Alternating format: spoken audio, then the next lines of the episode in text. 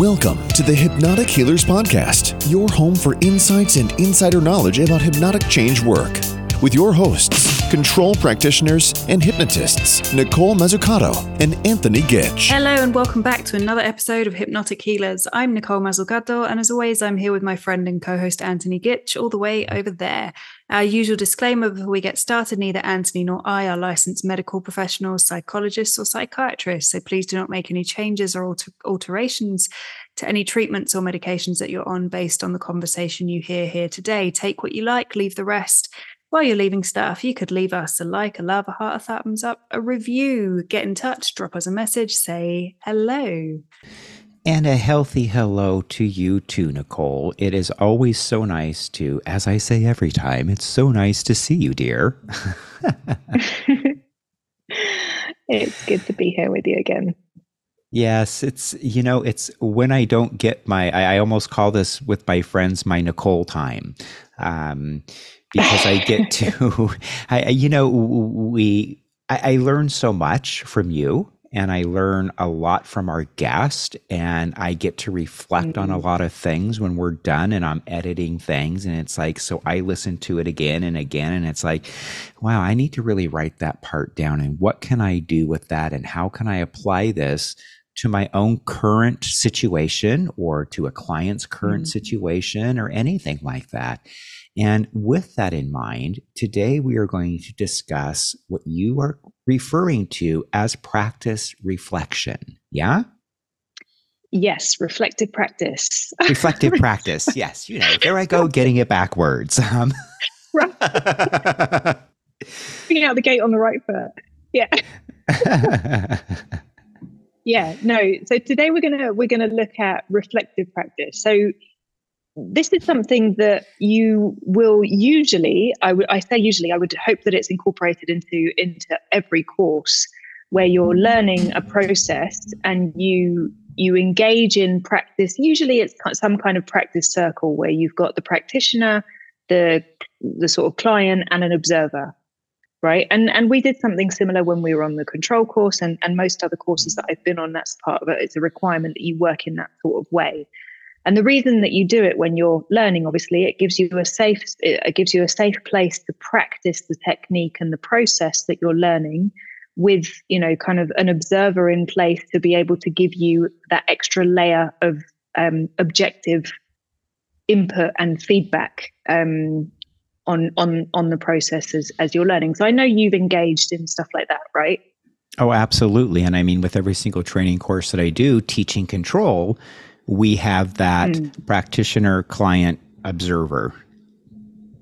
Yeah. Yeah. Yeah. So when you're learning something, it provides this really safe space for you to learn and get really helpful feedback from people. And also for you to reflect on your own processes as a practitioner. But I think what happens is once we graduate from a course, we stop doing those sorts of things voluntarily, right? Because, maybe the course provider, stops encouraging you to do that, or we see it, some people might see it as a waste of time in a sense. Like, if I'm not getting paid, then why should I be engaging in something like that? Which I personally believe is a mistake. It's a mistake to think like that, because there's always space for us to learn and grow and improve in our practice. And I think that we very much do that by engaging in these sorts of practice circles with other professionals, right? That maybe work in a different way from us, or that, have trained in the same area as us, but they've, we've all evolved in our own different ways. So I think it's a really interesting practice to maintain. What do you think? Well, I would tend to agree. And you're right. I think a lot of people kind of shy away from it because they're like, okay, I've got this now. I'm out here, I'm doing it. And why do I need to go back and revisit something that I have done and have been doing regularly? And I know that for myself, it's one of the things that you and I even do a little bit together at times, I think, in a way. And it's certainly something that I will always do with the students that I work with, right? Because we do case studies, And when I do and I review those case studies, that is an objective way for me to, you know, help them look at the work they're doing from a different perspective, and that they get a deeper understanding of how processes work from outside of themselves. And I know that as control practitioners, obviously, we have these monthly meetings where we can bring things in, and we highly recommend get together with each other, keep doing this stuff, and keep learning and keep practicing, because the nuances are where the changes really happen, I think, in a lot of stuff.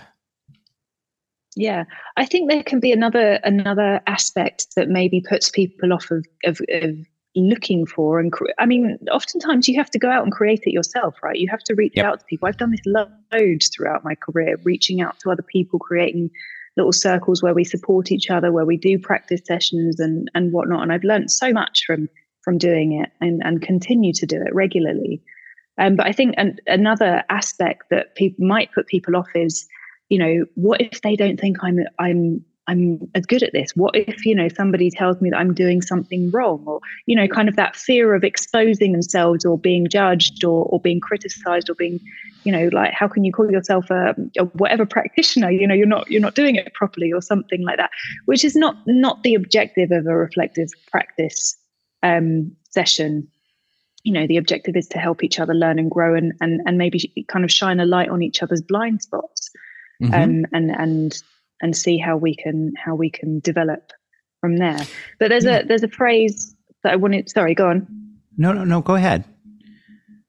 So I don't know who this I can't remember who this quote is from, but the idea that we don't learn from experience, we learn from reflecting on it, which I think is a really powerful statement.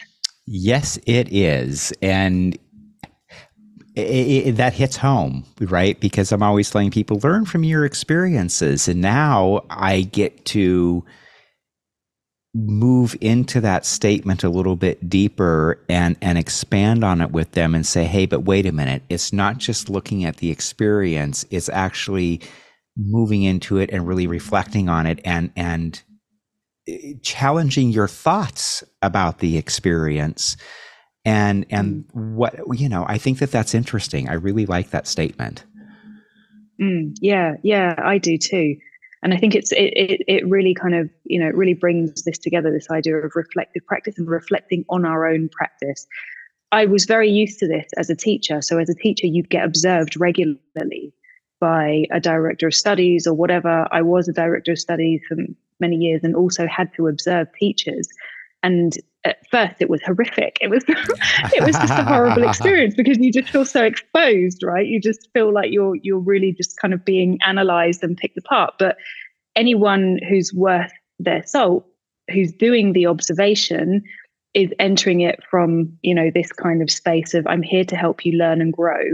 And, you know, I'm not just going to nitpick on things that weren't perfect per se or whatever. I'm here to shine, you know, congratulate you, acknowledge the things that you're doing really well. And again, shine that light on things that maybe you're not seeing. Sorry, go on.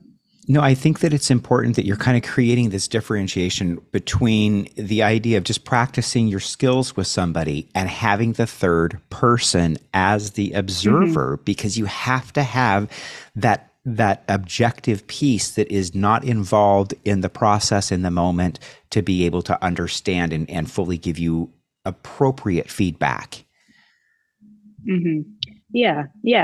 So so we can translate this and this goes, I think this is true for any profession, right? Constant reflection on how you're doing, on how you're growing, on how you're evolving in your role and what you're doing, and where there's space for you to improve. So while we can work in a reflective practice circle, so we do have that objective observer there, it's really important for us to be able to reflect on our own practice with our client where that third person isn't there. Okay, so I don't know that this is a practice that many people engage in as a habit, you know, take that time. after a session to sit down and maybe ask themselves a few questions about, you know, how was that session for me? How did I show up for that? You know, did I have any expectations beforehand? Did I have anything going on that I maybe kind of brought into the session? How did I approach the client? What have I learnt from this session? I think you're right in a lot of ways, because people just get wrapped up in what they're doing. And the only time that they go back and do that is whenever it is that they were working on isn't working, right? And then I wonder sometimes with some of the folks that I've observed, it's like, well, where was the client not communicating with me? And I think that needs to be directed back to, where was I? Like you just said, where was I in that moment? Did I show up fully 100% without any kind of judgment, without any kind of expectation, just to create the space for the client to grow and learn in the way that they needed to? And was I able to provide the direction and the words that they needed? And how can I do better on that? Mm-hmm. Yeah. So I think there's some really interesting questions that we can ask ourselves. You know, even if you just have like some set questions and you take a few minutes after a session just to sit down and think about those and maybe write down your answers. So there's this idea that you've got kind of like a hot reflection and a cold reflection. So the hot reflection is straight after the session, where you literally kind of close down your Zoom or the client leaves or whatever, you take your few questions and answer them. And cold reflection is maybe a few days later when you're more emotionally removed from that session. So you can look at it from a different angle as well. If you're working with a lot of clients, it's very difficult to come back to some of those sessions a few days later. But it's important, and here's my big question for you. I'm going to put you on the spot. What are some of those hot questions? Yeah, I think, I don't know that they necessarily have to be different, the sessions or the questions, or maybe they do. I'm not sure. Again, I think it's easier for you to answer maybe some questions straight after the session, so that hot reflection in terms of, you know, what have I got going on today that I maybe brought into the session, or how am I feeling today, and how do I feel like that's impacted the session? How do I feel about this session? Has it been an easy session? Has it been a challenging session?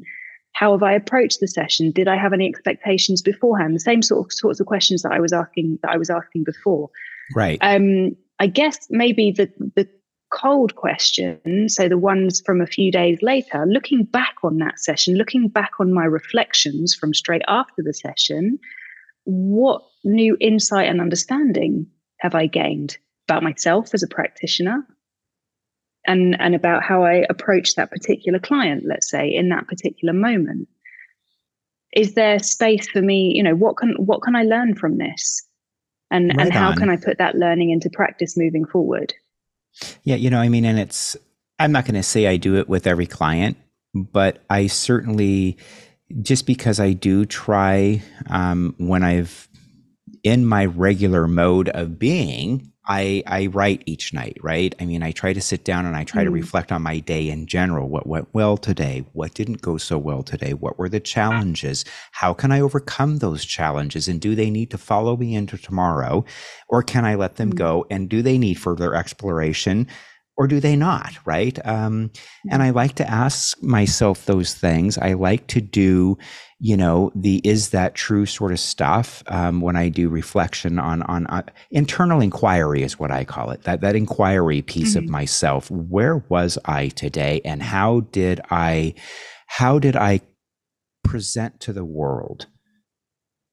Right? How did I present to this client? Was I able to show up fully for them and give them the space that they needed in order to get what it is that they came to me to get? Yeah. And you said something a little while ago, I think, that you said we usually reserve kind of reflection for sessions that have been more challenging rather than sessions that have gone well. When I'm mentoring students, the first thing, especially when we're doing case study work, the first thing I'll always ask them is what went well in that session. But then at the same time, I've also encouraged them to bring forward their most challenging case study. So the reason I'm asking them to focus on what went well, and I always say this, it's so important. You know, we've all had sessions where we've come away thinking, God, that was not my best work. You know, for whatever reason, I didn't feel that.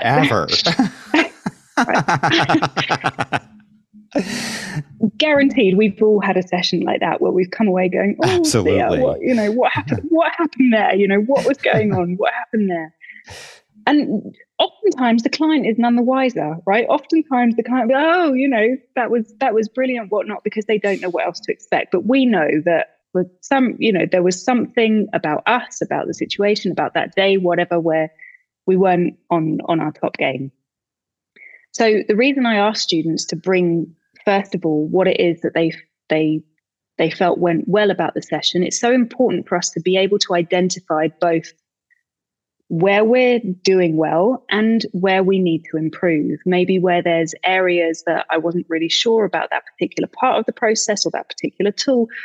This thing came up that caught me off guard, and this is how I handled it. But potentially there's you know, a different approach or a different way or a different, you know, something else that I could have done. So we need to have the balance, and we're very good at being critical of ourselves. We're very good at being harsh on ourselves in our day-to-day life. We're very good at kind of nitpicking and calling ourselves all sorts of names. So that's why I really want to start with what went well. And then from there, we can go into, okay, so now what were the challenges for you in that session? Mm-hmm. And again, the reason I ask people to bring forward a challenging session, and potentially their most challenging session from the case studies that they've got, is because the sessions that go really well, like you say, there's very little learning for us, or it's more difficult for us to extract the learning from that. The sessions that have been more challenging is usually, that's why we tend to reflect more on those sessions, because there's so much more learning for us to take from. Right, because for myself, and you know, I never mind using myself as an example, because I'm constantly learning, I'm constantly evolving, and I'm proud of that, right? I want to be a better man tomorrow than I am today, and I strive to do that. I'm not always perfect at that, but you know, I think about, particularly if I've had a challenging client, and I had one this week, and after it was over, I told you a little bit about it earlier when we were talking, and you know, after it was over, I was like, okay, what could I have done differently in order to help this person be more successful? Where was I? And I thought, and it came down to, and this is something that people need to recognize, sometimes you have done the absolute best that you can do, and be in a completely open and giving and creating sacred space that is healthy and welcoming, and that client still may not get what it is they're looking for, and it has nothing to do with you. It has to do where they are, and you as a practitioner need to recognize the things that you are capable of owning and that you should own. I'm not going to say should, but need to own and need to work on, because there are some things that are not your responsibility, and that, you know, that's the reflective part that you need to take away from that, is that now I was really there, and I did the very best that I could, and I was at the top of my game. And unfortunately, like we've said before, when we've talked about other things, this wasn't the right fit, because sometimes it's just not a good fit. Yeah, it may be that it's not the right fit, or it may just be that, you know, the client is in a certain, a particular space, right, where they're not responding in a way that maybe they would normally, maybe that you would expect them to, or yeah, maybe they're not kind of there in the way, in the, let's say, ideal, in inverted commas, in the right, ideal way, right? Because it may be that we have a consultation with somebody and they show up in one way, and then they come to the session and they show up in a different way. for whatever reason, because we're doing deep, you know, we're starting to do the work and it's hitting a deeper nerve for them, or they've had a shit day, or whatever. Right. Or they may not be ready to commit to actually making the change. I think that is sometimes, I mean, we have to, I think that we have to give space for all of those things that could happen. And I think that as practitioners, we need to be able to sometimes just say, I'm okay. I did the best I could do, and that's just the best I could do. Yeah, exactly. So, yeah. And I think the other part of this, and you already mentioned it, was supervision, or at least if you don't have a regular supervision group, at least having a circle of friends who are practitioners or colleagues, you know, that you can reach out to and talk about your sessions, again with the idea of getting that objective input from somebody. Okay, they weren't necessarily in the session with you, but at least you can talk about your experience and share your reflections and get an objective sounding board. So again, that maybe somebody else can see something that you're not seeing. I like to do that because sometimes, you know, I shine such a bright light that I simply can't see through to the darkness that I, you know, I'm being a smart ass, but you know what I mean? I love to have those meetings where somebody's reading over my notes and I'm telling them what I did and how I may have responded to a particular challenge or something like that. And they're like, and you're the best one for me at this, because you're one of those people who do not mind calling me out on my shit. And you're like, oh, but Anthony, did you really think about that? And I'm like, ooh, ouch, maybe I didn't, right? And, you know, that helps me to grow and to do better next time, because when that happens, very seldom will I repeat that mistake again, because those things really stick in my mind, right? I mean, they really stick in my mind at a forefront. And when it starts to, you know, that emotional resonancy, right? That vibration is hanging out there in my nervous system. And when something starts to feel the same way, all of a sudden it's right there.